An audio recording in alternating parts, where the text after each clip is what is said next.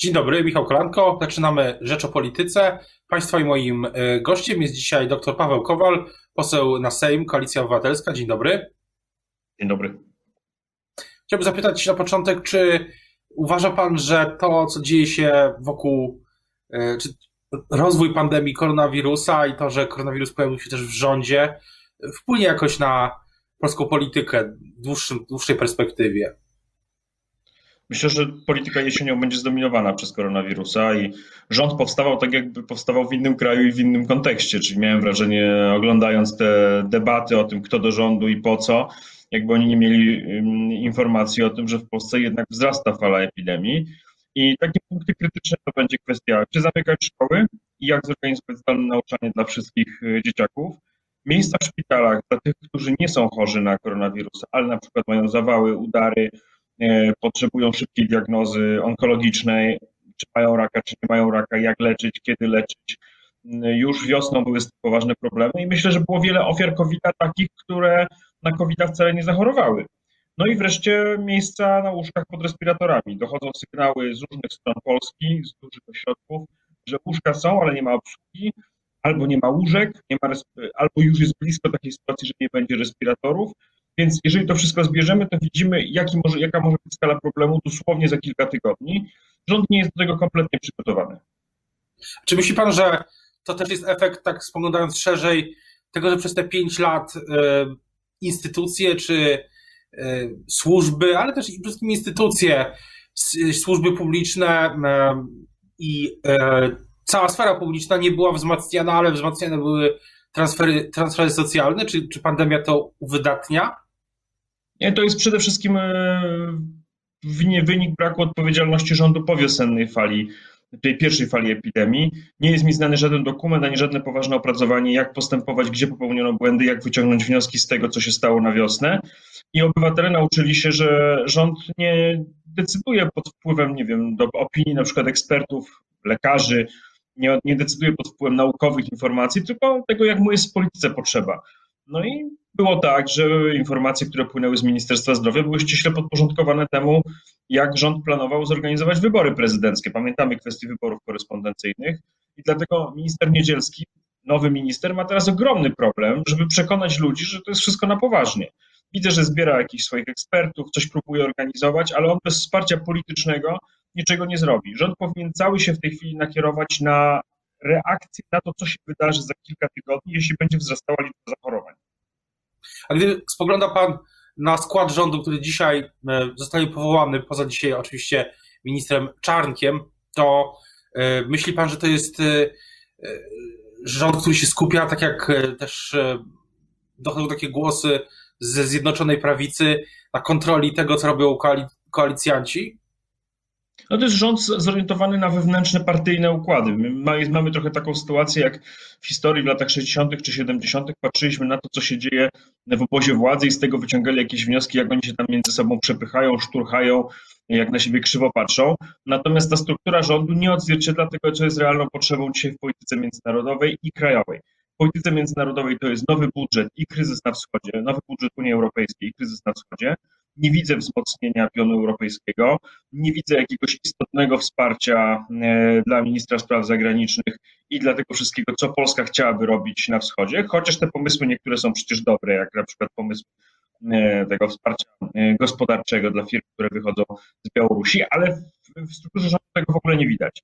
Mam wrażenie, że ten, kto projektował strukturę rządu, tak jakby był za jakimś, za jakimś grubym murem i nie widział tego, co się naprawdę dzieje w, polityce krajowej. Najważniejsza dzisiaj sprawa to COVID, czy i skutki tego szeroko rozumiane, na przykład dla edukacji, na przykład dla służby zdrowia. Nam grozi to i apeluję o to, żeby to wziąć na poważnie pod uwagę, że będziemy mieli rodzaj zmarnowanego pokolenia w edukacji. To jest trzeci rok, kiedy pojawiają się kłopoty. Pierwsze była, pierwszy był strajk nauczycieli, dzieciaki nie chodziły do szkoły. Później był pierwszy COVID, Teraz się szykuje drugi COVID, nie wszyscy naraz, ale widać już, że to wpływa na pracę szkół i to się jeszcze pogłębi. Więc to jest jedna sprawa, którą trzeba w Polsce załatwić. Druga sprawa to jest kwestia pracy i tego, żeby ktoś zarobił na te transfery socjalne, o których Pan mówi, bo łatwo powiedzieć transfery socjalne, to tak brzmi czary-mary, prawda, ale tak naprawdę są pieniądze, a te pieniądze kto zarabia? No zarabia biznes, firmy rodzinne, e, te pieniądze pochodzą z czyjejś pracy. Trzeba się zastanowić, jak to wygląda w Polsce z tą pracą. A decyzja, o, na przykład w tym kontekście ta sprawa spółek komandytowych, jak Pan to ocenia? To chyba no Sejm się chyba to... ma tym zająć. To, jest, to, są, to, jest, to są nerwowe próby szukania, szukania pieniędzy w kieszeniach tych, którzy pracują. Dla mnie to jest oczywiste. Po prostu w Polsce e, dzisiaj jest taka maniera, że jeżeli brakuje pieniędzy w budżecie, to się szuka gdzieś tych tak zwanych bogatszych. To jest, to jest klasyczny przykład braku szacunku dla tych, którzy te pieniądze zarabiają, wpłacają do budżetu, i zawsze można ich jeszcze docisnąć. Tylko z tego dociskania będzie to, że ci, którzy dadzą, ci, którzy dadzą radę, to uciekną za granicę z podatkami, inni powiedzą, inni sobie dadzą spokój. No nie da się prowadzić gospodarki z takimi, z takimi wydatkami socjalnymi, jeśli nie będzie się szanowało tych, którzy realnie pracują, jeśli nie będzie się szanowało firm, biznesu i tak dalej, i tak. To samo zresztą dotyczy ustawy o zwierzętach. Ja nie wchodzę w meritum, tylko kiedy widzę po prostu, że w Polsce w XXI wieku komuś przychodzi do głowy, że można zlikwidować szereg biznesów, które były do wczoraj legalne. Ja rozumiem, że dzisiaj jest taki duch czasu i taka sytuacja, i mamy taką wrażliwość, że możemy zrezygnować bez straty dla kogokolwiek z hodowli, mm, powiedzmy, norek. Ale nie jestem w stanie pojąć, że tworzy się precedens w Polsce, że można wywłaszczyć dużą grupę przedsiębiorców, albo nawet małą grupę przedsiębiorców, albo nawet gdyby to był jeden przedsiębiorca, którzy do wczoraj działali legalnie, mówi się im za rok już nie masz twojego biznesu, nie obchodzi mnie, czy ty wziąłeś kredyt, czy postawiłeś, czy zainwestowałeś, po prostu nie masz biznesu, bo my cię wypłaszczamy. Jak rozumiem, Senat będzie to poprawiał już w tym tygodniu i w przyszłym. Mam nadzieję, apeluję, apeluję do senatorów, żeby w tym jednym zakresie nie szli drogą Polskiej Partii Robotniczej i reform rolnych po wojnie, chociaż nawet tam były jakieś odszkodowania. Po prostu nie może być w demokratycznej Polsce tak, że się nagle okazuje, że, że państwo wywłaszcza przedsiębiorców i tworzy się precedens, że państwo może wszystko. Może sobie poskakać po głowie tych, którzy ciężko pracują i każdego dnia dostarczają te pieniądze do budżetu. Ale z jednej, to jest jedna strona medalu, ale druga jest też taka, że e, tak jak ktoś już zauważył, niestety autora albo autorki nie, teraz nie, sobie nie przypomnę, to Prawo i Sprawiedliwość czy prezes Kaczyński wybrali temat, który jest bardzo, e, to u nas pisała Zuzanna Dąbrowska, że to jest temat, który jest bardzo tematem popularnym, bardzo wygodnym dla PiS, żeby zająć czymś też opinię publiczną, chociaż ja nie wierzę w, do, przez te ostatnie tygodnie, głównie o tym rozmawiamy plus minister e, Czarnek. Znaczy mnie obchodzi tylko ten jeden, mnie teraz obchodzi tylko ten jeden aspekt, żeby nie dopuszczać do tego, żeby był w Polsce precedens. I uważam, że Koalicja Obywatelska i ci, którzy mają, e, którzy sobie coś wyobrażają o biznesie, nawet mają jakieś mgliste wyobrażenia o biznesie, nie mogą się zgodzić na to, żeby tworzyć precedens, że legalne biznesy w Polsce są likwidowane z dnia na dzień, dlatego że coś uważa Sejm albo rząd. Możemy coś uważać, ale wtedy musimy, tak jak w cywilizowanych krajach demokratycznych, dać tym, którzy prowadzili ten biznes, czas na to, żeby zmienili e, swój profil działania gospodarczego, dać im odszkodowania. Już była sytuacja podobna przy ustawie cukrowej. Już była podobna sytuacja. Nałożono podatek cukrowy, gdzie próbowano nawet chyba, o ile pamiętam, pół roku dać tylko legis. I, I byli za tym politycy, którzy się przedstawiają jako super za przedsiębiorcami to ja, z czego oni później chcą na końcu płacić te wszystkie wydatki socjalne, jeżeli tak się traktuje przedsiębiorców? To jest niesprawiedliwe. Sprawiedliwość powinna być pierwszym, e, pierwszą, pierwszą przesłanką do działania władzy. A na ile temat pracy e, będzie Pana zdaniem też tematem, e, jednym z tematów, którym się będzie zajmowała przez najbliższe lata Koalicja Obywatelska? Całe środowisko koalicji. Ja robię sporo, żeby zainteresować e, wszystkich polityków. Przede wszystkim oczywiście tych, z którymi jestem w klubie, jest, do których jest mi blisko, ale właściwie na równi chciałbym zainteresować też innych. Takimi tematami, które dotyczą przyszłości. Przyszłości dotyczy to, jak będzie wyglądała praca, czy ludzie będą mieli w ogóle pracę e, przy mm, tych zmianach technologicznych, jakie teraz są. Robotyzacja i tak dalej, i tak dalej co z e, gwarantowaną pensją minimalną? Czy my jesteśmy za tym, czy nie? Jakie są argumenty za, jakie przeciw? O tym się poważnie dzisiaj na świecie dyskutuje. Co z pracą, tą niewidzialną pracą matek, czasami, czasami ojców w domach? Jak do niej podchodzimy? Czy za nią należy się emerytura? Przecież to jest też część, przecież na końcu to jest też tworzenie dochodu narodowego. Wreszcie mm, e, praca jako element e, wychowania, jako element ciągłości pokoleń. Tu mówię o firmach rodzinnych. Wreszcie ochrona pracy tych pracowników, którzy wykonują każdą prostą czynność. Każda prosta czynność to jest część naszego społeczeństwa. Czego nas nauczyła pandemia? Pandemia nas nauczyła jednego, że na końcu potrzebujemy fryzjera. Jeśli ktoś kiedykolwiek pomyślał, że na przykład fryzjer to jest jakiś taki słaby zawód, prawda?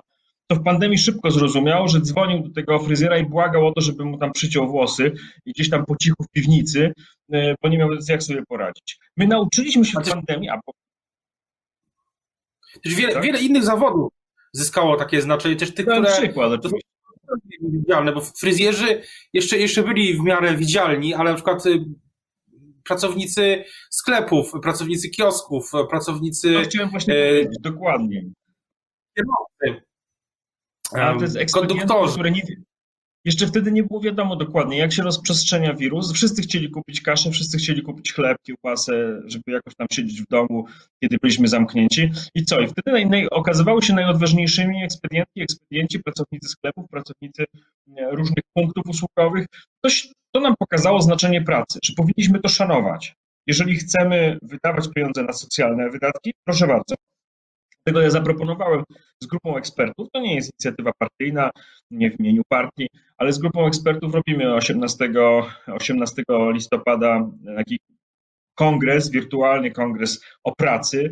Będziemy wchodzili w kolejny etap przygotowania propozycji różnych rozwiązań dotyczących ochrony pracy w Polsce, poważnego traktowania pracy tych, którzy wstają te pół godziny wcześniej, prowadzą te swoje biznesy, starają się o to, żeby mm, płacić podatki, poważnego traktowania pracy seniorów. Nagle się okazuje, że seniorzy nie muszą być gdzieś wypchnięci na margines, tylko oni mogą być mentorami, oni mogą dużo nas nauczyć, mogą być w każdym zespole.